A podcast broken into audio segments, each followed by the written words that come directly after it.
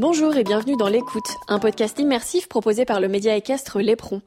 Je suis Adèle Vaupré, journaliste pour Lépron, et dans ce podcast, je donne la parole aux acteurs de la filière équine pour échanger avec eux au sujet de l'actualité ou pour débattre autour de thématiques et sujets techniques.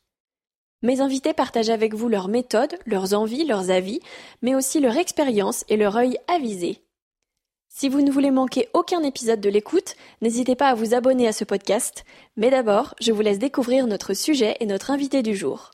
Bonne écoute À quelques semaines des Jeux Olympiques de Tokyo, l'éperon vous emmène au cœur des équipes de France grâce à cette série de podcasts inédites. Membres de l'équipe fédérale, cavaliers, vétérinaires entre autres, autant d'interlocuteurs qui expliquent comment nos bleus, humains comme équins, se préparent pour l'événement sportif auquel tout athlète rêve de participer. Cet épisode a reçu le soutien de François Tanguy, cellier distributeur de la marque Prestige. François Tanguy collabore avec Maxime Collard depuis 15 ans et s'occupe de sceller Cupido depuis son plus jeune âge. C'est un plaisir et un honneur pour François Tanguy d'apporter sa pierre à l'édifice de la performance de ce couple. Son rôle est de répondre aux attentes techniques de Maxime, tout en suivant l'évolution physique de son cheval. D'ailleurs, Maxime utilise la nouvelle selle Prestige, le modèle Hélène KFS. Pouvoir compter sur une selle adaptée, aussi bien au cavalier qu'au cheval, est essentiel pour former un couple et briller sur les plus belles échéances. François Tanguy tient à féliciter très chaleureusement Maxime pour cette magnifique aventure, ainsi que Céline Rosé, la propriétaire de Cupido, sans qui rien n'aurait été possible, et leur souhaite le meilleur à Tokyo. Notre série d'épisodes consacrée à la préparation des équipes de France olympique touche à sa fin.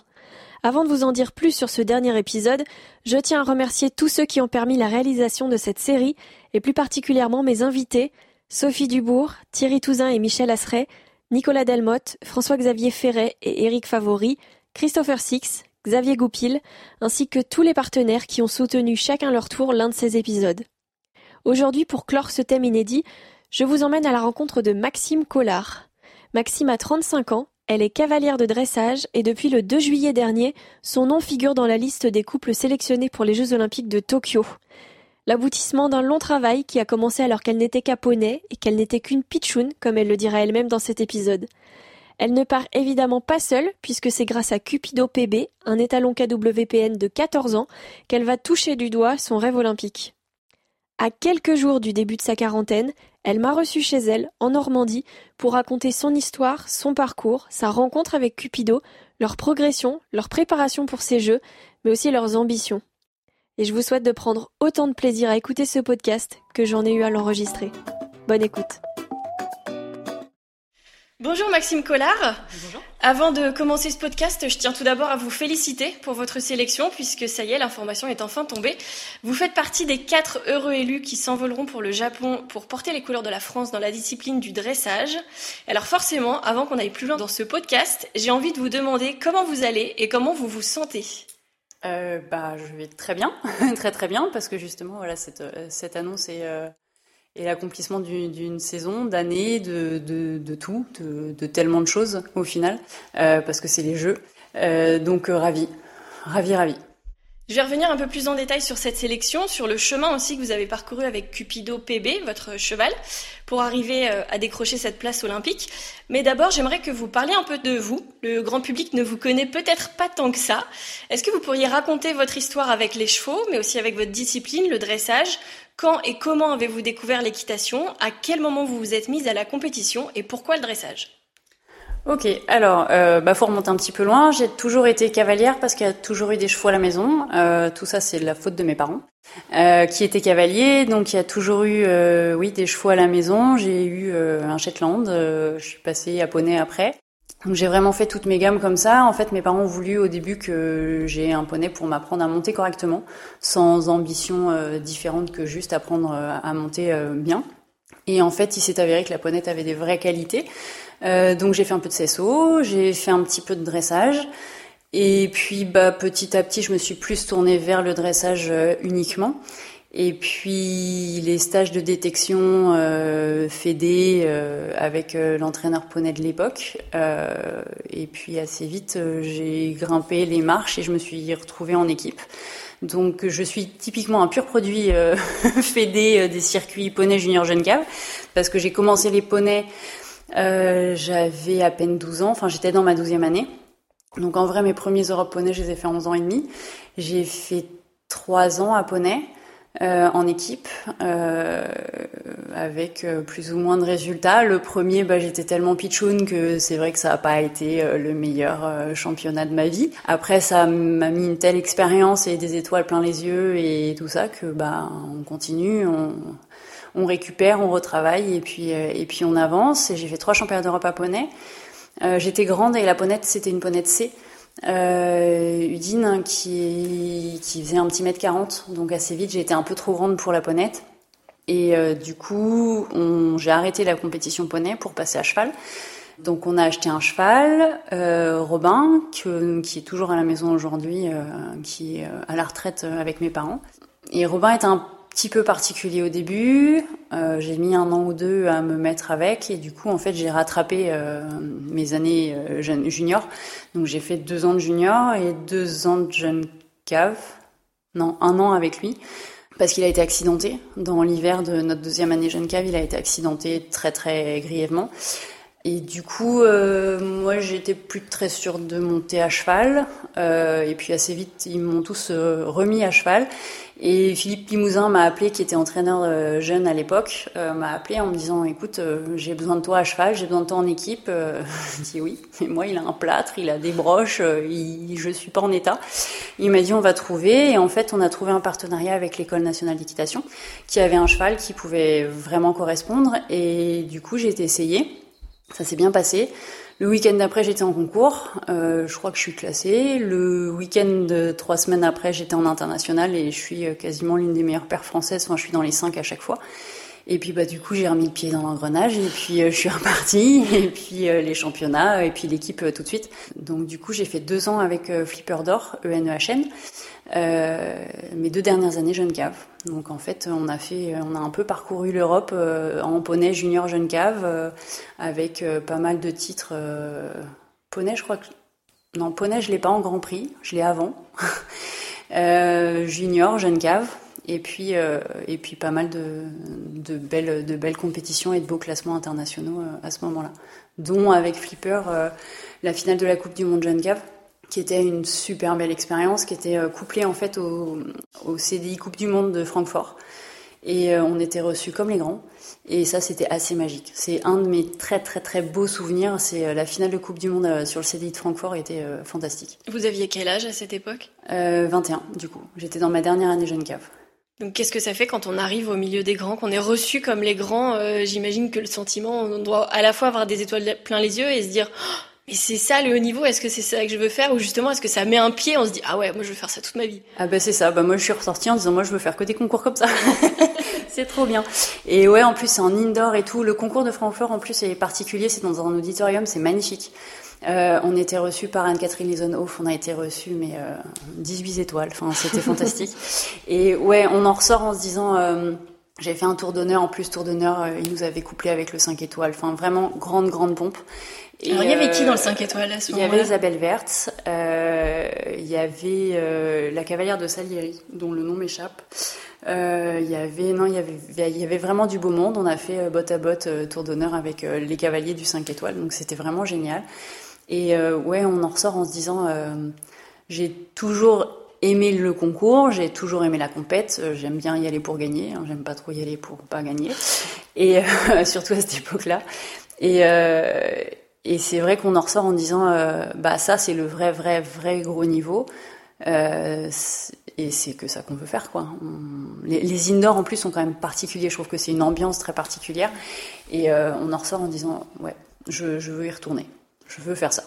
Eh bien justement, vous, vous faites une liaison parfaite avec ma, ma prochaine question, puisque, alors si je dis pas de bêtises, vous avez fait donc du coup huit championnats d'Europe euh, dans vos années jeunes. En incluant les poneys.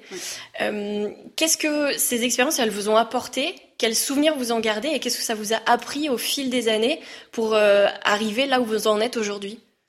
Bah, je pense que c'est une, euh, c'est un parcours qui est top.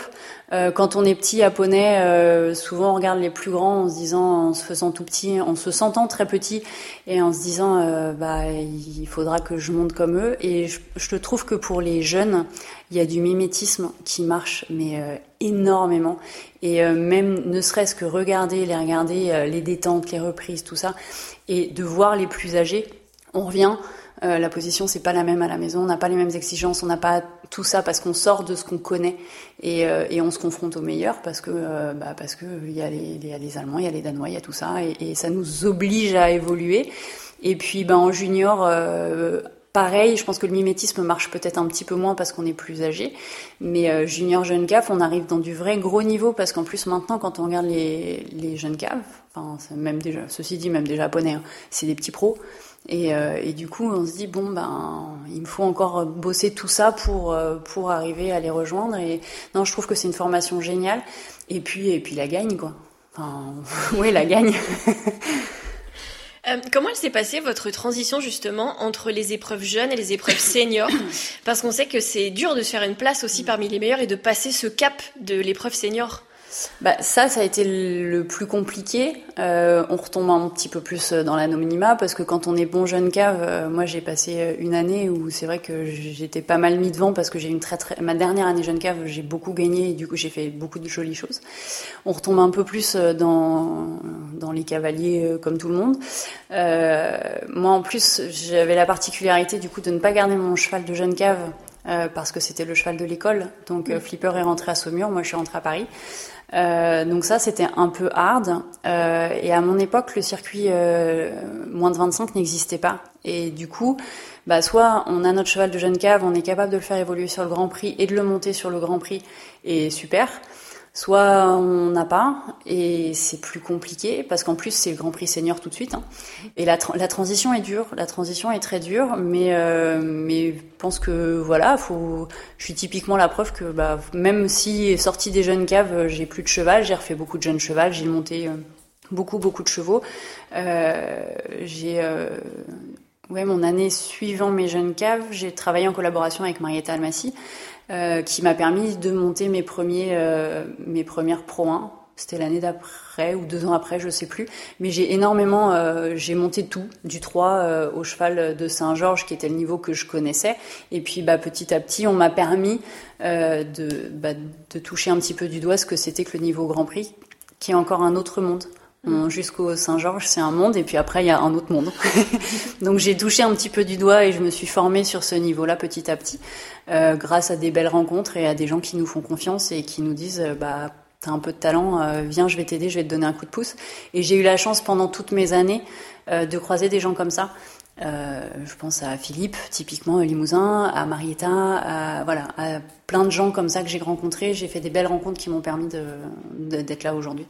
Alors vous avez parlé aussi de votre retour sur Paris parce que si je dis pas de bêtises, vous avez fait des études de droit.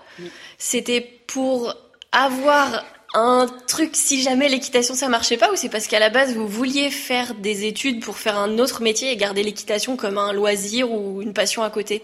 Alors quand j'étais petite, mes parents m'ont toujours dit tu travailles bien à l'école et euh, le cheval c'est accessoire. Donc euh, voilà, comme je suis assez bonne élève, euh, j'ai dit d'accord. Euh, donc j'ai été bonne élève, j'ai fait mes études, j'ai été jusqu'au bac.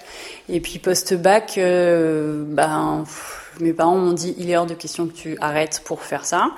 Donc j'ai dit d'accord. et il n'y avait pas de maths en droit. C'était vachement bien. et je vous comprends tellement. Typiquement, à la base, ça a été une des, des... enfin voilà, ça m'a vraiment poussé dans le droit. Non, j'aime bien. Et euh, plus jeune, je me voyais plus dans le côté avocat ou juriste et mm. tout. Donc, je suis allée là-dedans, je pense à la base en, me disant c'est ça que qui m'intéresse. Si je ne dois pas faire de cheval, c'est ça qui m'intéresse. Euh, après, en fait, j'ai commencé à bosser un peu. J'avais euh, forcément euh, des gens qui me demandaient des conseils, etc. Donc j'ai eu des petits jobs étudiants à côté de mes études, euh, qui étaient de monter à cheval et, et d'aider un petit peu. Et puis, bah, au bout d'un moment, ça peut plus être un job étudiant. Et puis, à bout d'un moment, on se dit bon, ben, qu'est-ce que je fais? En plus, moi, l'accident de mon cheval est arrivé, j'étais en deuxième année de droit, et donc j'ai pas beaucoup été à la fac parce que j'avais un cheval avec un pronostic vital réservé pendant six mois et du coup je me suis beaucoup occupée du cheval et été passer mes examens pour ne pas avoir de notes éliminatoires. Et puis euh, j'ai eu deux trois rattrapages à faire. Et puis du coup euh, j'ai plus monté à cheval. Et puis petit à petit la fac est devenue un petit peu plus en fait je me suis tournée sur de l'enseignement à distance. Ah oui, c'est ça, j'ai fait l'enseignement à distance. Je pense que j'ai pas ouvert les, les, les CD sont encore dans leur étui, tout propre, tout neuf. Donc euh, voilà, euh, petit à petit, en fait, ça s'est fait hyper naturellement, où j'ai eu pas mal de demandes.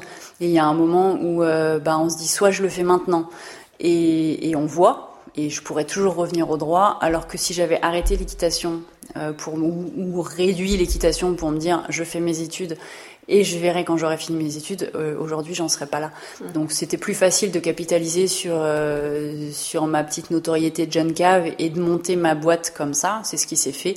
Euh, j'ai voilà, j'ai la chance de toujours avoir euh, pu avoir beaucoup de chevaux sous ma selle. J'en ai monté énormément et euh, à tous les niveaux. Et du coup, bah, je me suis monté ma boîte comme ça. Et aujourd'hui, aujourd'hui, on en est là aussi pour ça.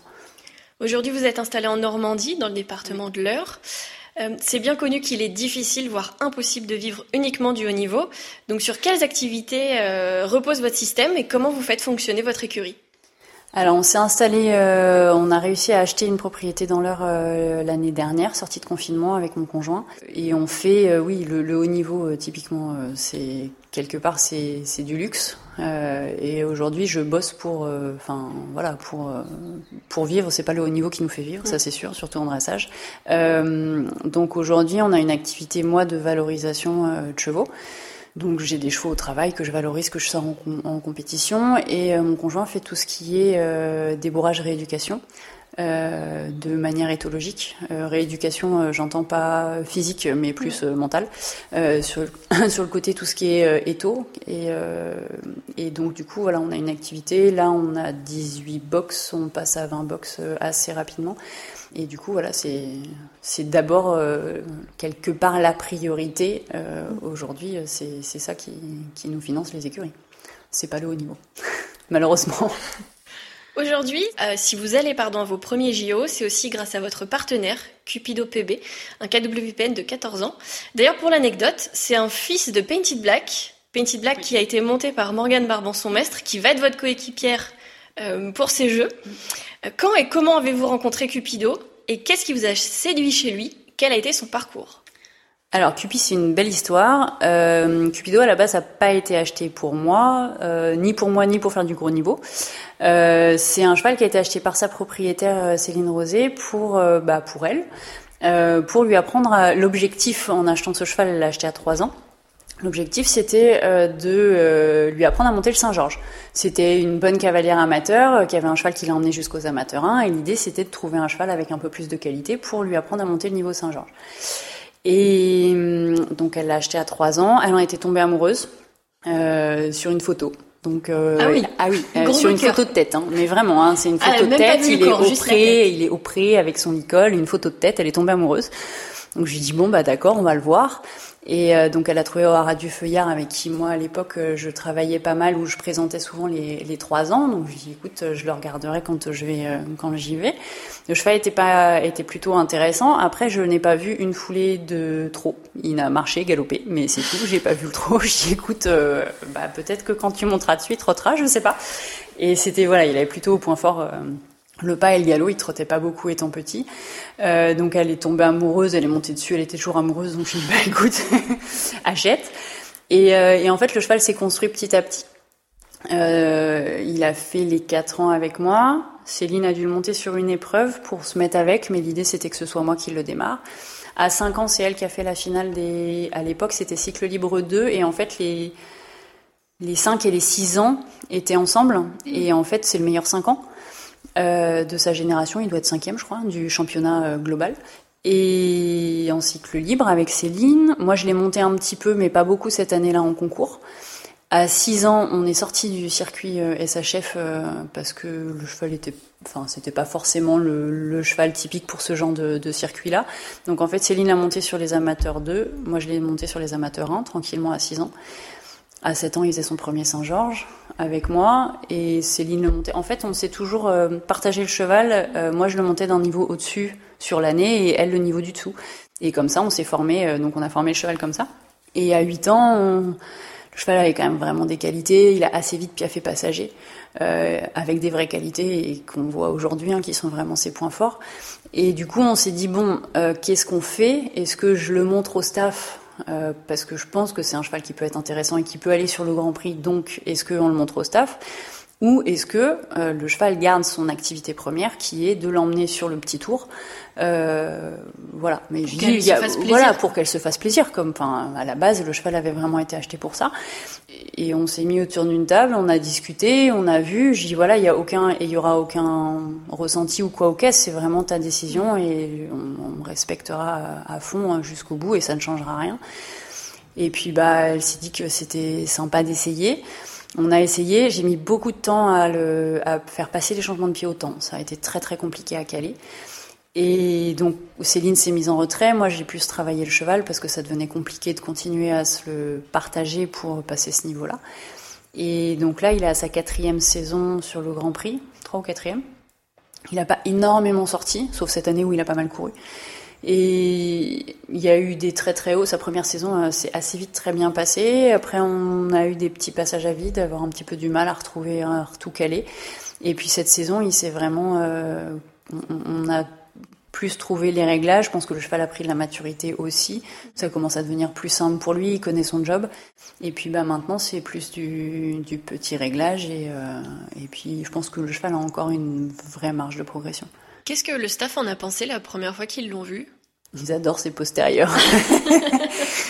Yann a toujours adoré le, cheval, ça c'est sûr.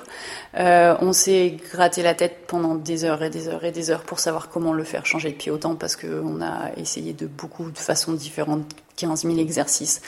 Et, euh, et, Yann y a toujours cru, il nous a toujours euh, poussé, soutenu.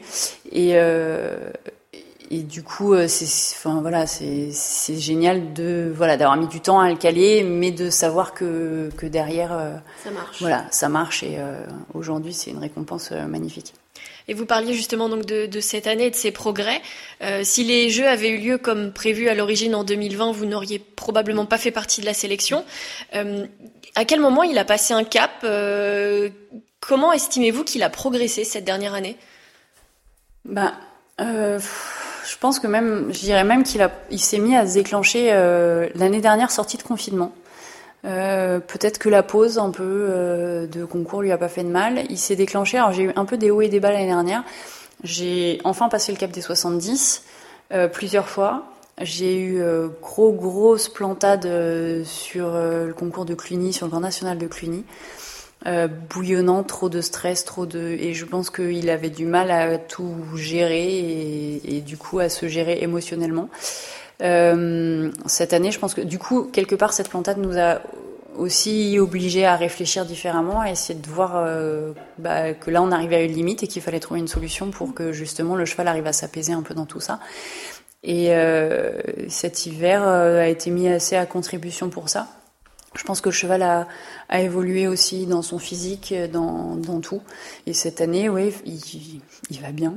Il va bien, il a le moral, il est cool. Et je trouve, je pense qu'on a trouvé un peu un rythme de croisière qui fait que euh, ça devient aussi facile pour lui. Comment est-ce que vous avez construit votre année de concours et à quel moment vous vous êtes dit que vous aviez une chance pour euh, aller à Tokyo? Alors, euh, bah, l'année de concours, ils nous ont annoncé donc les présélections au mois de janvier. Donc j'étais ravie et honorée d'être dedans. Euh, après, quand on prenait les noms sur le papier, on se dit bon, on est sept, donc déjà c'est quelque part c'est une liste qui est déjà très très courte. Et du coup, on se dit bon, on part à trois euh, avec un quatrième, c'est quand même très très short, objectivement. Je sais que voilà, derrière moi, on s'est dit bah c'est possible, ça, ça peut le faire. Je leur ai dit oui, oui, ouais, ok, d'accord. Et puis, euh, et puis on a bossé, et puis le cheval a, a plutôt toujours répondu présent, et ça c'est l'une de ses grandes forces, c'est qu'il est volontaire et il, enfin il a un mental fantastique. Et puis au fur et à mesure de la saison, le, moi l'arrêt avec le confinement les premières ressorties, j'avais un vrai, vrai gros, gros stress de me sentir peut-être pas très légitime dans cette équipe ou en tout cas avoir besoin de prouver ma place. Euh, et du coup, là, j'ai commencé la prépa mentale. Et c'est bien, c'est très très, très très bien. Donc euh, mille merci Jean-Pascal. Euh, et du coup, euh, le, le, premier concours sur le national du Mans, il y a des choses fantastiques, il y a des très grosses fautes, mais je me dis bon, si j'arrive à caler ça, peut-être qu'on est quand même sur le bon chemin et que ok là il y a les fautes, mais il faut qu'on arrive à caler ça, ça va aller bien. Il y a eu la Belgique euh, où pareil, le cheval est presque à 70 sur le Grand Prix, il passe les 71 sur le spécial et là je me dis bon, peut-être que je commence à y croire et à me dire que vraiment on peut le faire et que, que vraiment on peut y croire. J'ai été prise dans l'équipe euh, pour le CDIO de Compiègne. Euh, ça, en vrai, au début, j'avais un peu de pression parce que parce que équipe, parce que faut pas décevoir, parce que faut tenir son rang, parce que puis en plus on est que trois, donc euh, faut assurer. Pas pas que au niveau perso, faut assurer pour l'équipe. Et euh, bonne plantade sur le Grand Prix. Euh, on a réfléchi un peu toute l'après-midi à se dire bon, comment on fait? Et, euh, et, en fait, je pense que c'est la meilleure, euh, c'est le, enfin ouais, c'est la meilleure expérience de cette saison, c'est que ça nous a vraiment obligés à, à trouver des solutions là-dedans et, et, oui, et à trouver les, les, réglages pour les détentes et tout. Et en fait, depuis euh, le spécial de, de Compiègne, bah, c'est que en train d'évoluer. Et, euh, et là, oui, sortie de Compiègne, je me suis dit bon, peut-être que quand même, faut, faut vraiment, vraiment, vraiment y croire. Et puis comme il est rentré de Compiègne, le cheval allait bien. Euh, on a dit bah on est arrivé au Mans en se disant de toute façon j'ai rien à perdre. Donc euh, j'ai tout à gagner, j'ai absolument rien à perdre. Donc vous dire que j'étais pas stressée non, mais par contre j'étais étonnamment euh, sereine. ouais sereine. Petite boule au ventre qui arrive avant de monter à cheval, ouais. ce qui est normal, mais par contre pas du tout à me dire oh là là oh là là oh là là au secours c'est les sélections olympiques. J'étais sereine et de toute façon j'avais rien à perdre. En sortant du rectangle de justement ce CDI 4 étoiles du Mans, vous saviez que ça y est, c'était gagné ou, ou qu'il y avait encore euh, peut-être euh, des petites hésitations? Euh, sortie du Grand Prix, j'ai adoré monter mon Grand Prix. Euh, vous pourrez demander à Yann, je râle toujours en sortant de piste. et là, euh, là non, enfin là, je suis sortie de piste en me disant euh, waouh, c'était cool. Après, Cupi est assez atypique, euh, donc du coup, je me suis dit, j'espère juste que ça va plaire. bah ouais, ça va plaire, que dans les cahutes, ils ont eu le même ressenti. Donc vraiment sur le moment, je me suis dit waouh, je vois tous les autres, ils étaient tous euh, à applaudir, à être contents. Je me suis dit bon, c'est qu'a priori à l'œil c'était bien. Et, euh, et du coup, euh, oui, la note sort et on se dit bon, on a marqué des points et, on, a fait voir qu'on était là et qu'on tenait la pression parce que l'air de rien, fallait, c'était à ce moment-là qu'il, fallait pouvoir gérer. Et je me suis prouvé à moi que je pouvais le faire, mais voilà, j'ai fait aussi voir que euh, on était en train de progresser et que, et que c'était bien. Et puis on réitère sur le spécial et ça c'est top. Enfin, le 73 du, du spécial, c'est juste génial, quoi. Est-ce qu'à partir du moment où vous avez dit j'ai ma chance d'aller à Tokyo, vous avez changé quelque chose dans votre euh, façon de faire? Vous parliez justement que vous avez vous, faites du coaching mental maintenant, de la préparation mentale. Est-ce que vous avez eu vous avez changé d'autres habitudes pour être le mieux préparé possible euh, à, à, cette Olympiade?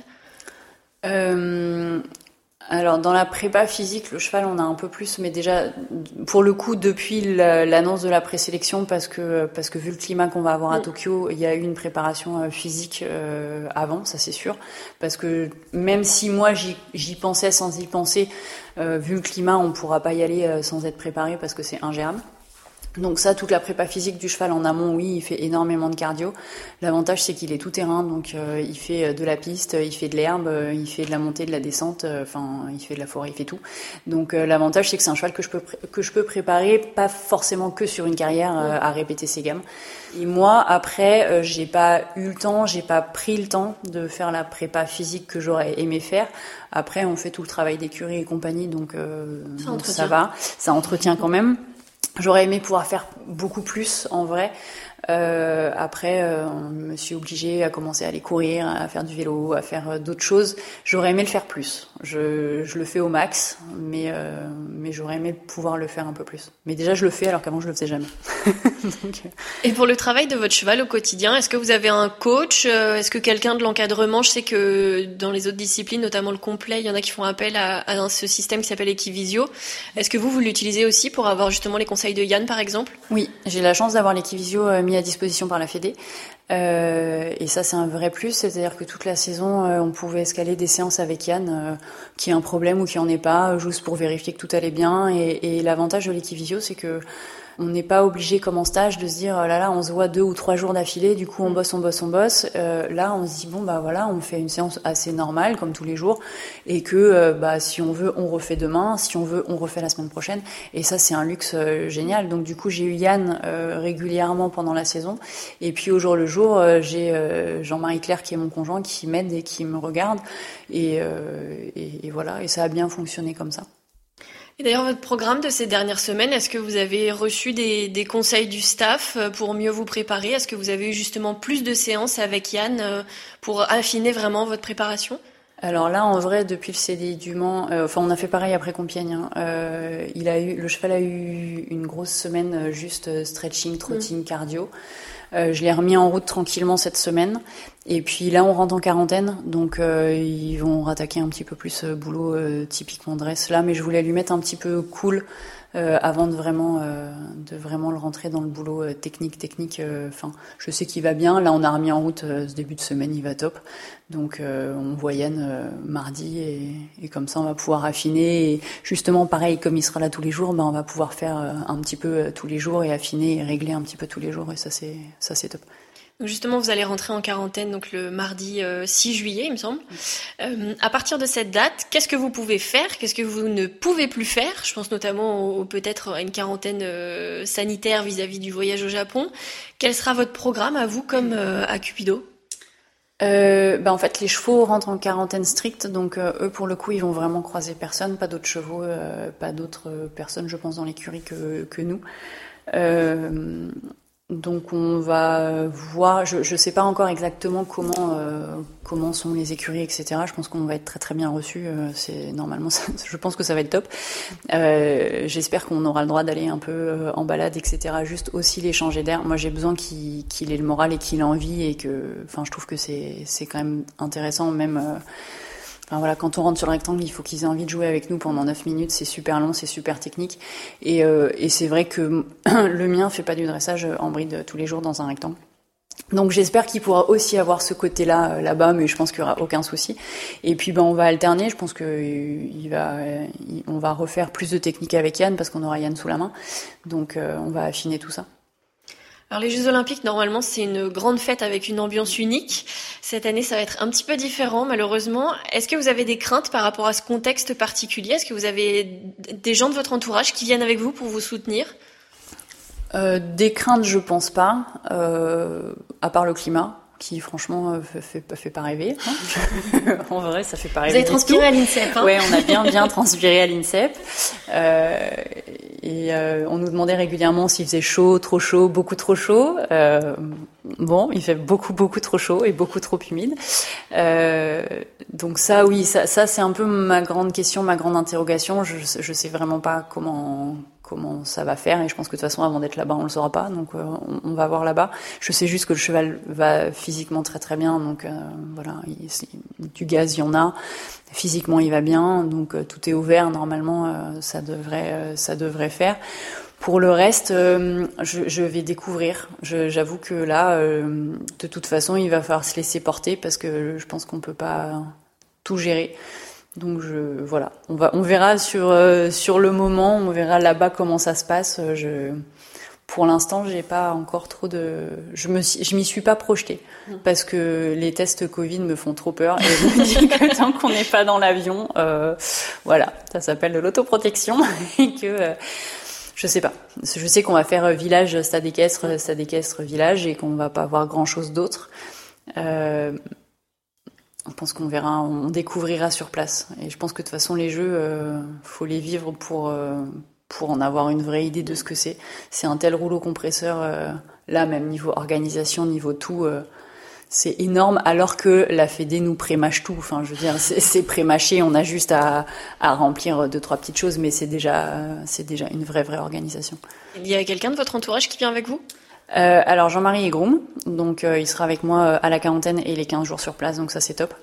Euh, Céline, le propriétaire de Cupido, nous rejoint le temps des épreuves et papa euh, sera aussi du voyage parce qu'il y a deux accrédites. Donc du coup, euh, papa en profite pour sauter dans l'avion et venir avec nous, enfin venir nous rejoindre. Est-ce que le fait d'avoir un petit entourage comme ça, c'est quelque chose auquel vous tenez ou au contraire, vous auriez plutôt besoin d'être laissé dans votre bulle tranquille pour vous concentrer? Non, j'ai la chance d'avoir une équipe, alors très resserrée, mais par contre très enfin très unie, très soudée et, totalement indispensable. J'ai une petite équipe autour de moi, que ce soit euh, mes partenaires, euh, qui sont euh, vraiment indispensables au jour le jour, et, et une petite équipe de gens qui entourent Ecupido et moi, mais par contre qui sont complètement indispensables. Donc j'ai deux indispensables qui vont rester en France, malheureusement, parce qu'on n'a pas de, on n'a pas assez d'accréditation. Elles se reconnaîtront, mais euh, mais ouais, c'est une toute petite équipe, mais très soudée et euh, sur lesquelles je compte depuis puis depuis des années en plus. C'est vraiment euh, le noyau dur. Ouais, noyau très très dur, petit mais très très dur. Qu'est-ce que vous attendez de ces jeux? Quels sont vos objectifs et vos ambitions? Alors, plein de choses, peu, peu de choses, je sais pas. Euh, les jeux, j'aimerais voilà pouvoir euh, continuer sur la même lancée. On est en train d'évoluer avec le cheval. Euh, continuer sur cette lancée et, euh, et arriver à réitérer euh, les, déjà les notes qu'on a fait au Mans, ça serait déjà une magnifique récompense. pour l'équipe, ça serait vraiment bien. après, voilà, j'espère pouvoir pouvoir assurer pour l'équipe parce qu'on est trois et qu'on n'a vraiment vraiment pas le droit au faux pas. Donc euh, et comme je sais que voilà, je, peux avoir euh, ma petite contre-perf, enfin ça peut arriver. Euh, voilà, j'espère faire au mieux et, tenir le rang pour l'équipe parce que parce qu'on a une très belle équipe et que je pense qu'on peut vraiment prétendre à des trucs assez sympas. Alors il est peut-être encore un peu trop tôt pour y penser, mais est-ce que vous réfléchissez déjà à l'après-jeu? Est-ce que le fait de participer à, cet événement pardon, et d'avoir pour le coup les deux pieds dans le haut niveau vous donne envie déjà d'une part d'y rester et par la suite d'aller encore plus loin avec Cupido? Alors c'est euh, pour l'instant j'avoue que je, je, fais au jour le jour tellement euh, là les, les, derniers préparatifs et tout c'est un peu compliqué. Ça occupe euh, temps, ça, ouais ça, occupe quand même beaucoup de temps. Euh, mais c'est génial c'est génial. Le haut niveau j'y avais goûté sur mes, mes périodes jeunes et j'adore ça et c'est vrai que là, d'y remettre un pied, enfin mettre les deux pieds même, et, et, euh, et puis au niveau senior, c'est encore autre chose. Puis les jeux, là, commencer directement par les jeux, j'avoue que bon, après c'est compliqué d'aller chercher mieux. Enfin, le grand bain direct. Voilà, c'est ça. Là, va falloir s'y mettre direct, va falloir assumer et assurer directement. Mais euh, après, l'idée, euh, bah l'idée c'est c'est d'améliorer encore tout ça, et, et puis bah il y a les Jeux Mondiaux l'année prochaine, et puis il y a Paris en 2024. Puis à 14 ans, je touche du vois, euh, physiquement, il, va super, super bien. Donc, euh, donc euh, Paris, ça c'est sûr. C'est l'idée. De toute façon, quand on a mis les pieds dedans, on n'a aucune envie de ressortir. Je veux dire, faut, faut être très honnête. ça fait très très plaisir d'y retourner. Et donc oui, là, le but c'est d'y rester. Après, euh, après Cupi, qui a 14, donc je pense qu'il a encore des très jolies années devant lui. Et puis bah derrière, il va falloir construire une relève que pour l'instant je n'ai pas, qui est très petite. et voilà, et essayer de, de, trouver des chevaux pour trouver la relève de Cupido. Eh bien, merci infiniment, Maxime, d'avoir euh, pris de votre temps chargé en ce moment pour euh, répondre à mes questions. Merci de m'avoir reçu chez vous pour ce podcast. Je vous souhaite un excellent voyage au Japon. J'espère que vos résultats seront à la hauteur de vos attentes et surtout que vous profiterez pleinement de ces Jeux Olympiques. Merci beaucoup. Un grand merci à tous d'avoir écouté ce podcast. J'espère que cet épisode vous a plu. Si c'est le cas, faites-le savoir en mettant 5 étoiles sur Apple Podcast ou iTunes. S'il y a des sujets ou des thèmes dont vous voudriez entendre parler, n'hésitez pas à écrire à la rédaction de l'Éperon via nos réseaux sociaux Facebook ou Instagram. Et pour en apprendre toujours plus sur le monde du cheval et des sports équestres, rendez-vous sur notre site internet l'éperon.fr. Prenez soin de vous, je vous retrouve très vite pour un nouvel épisode.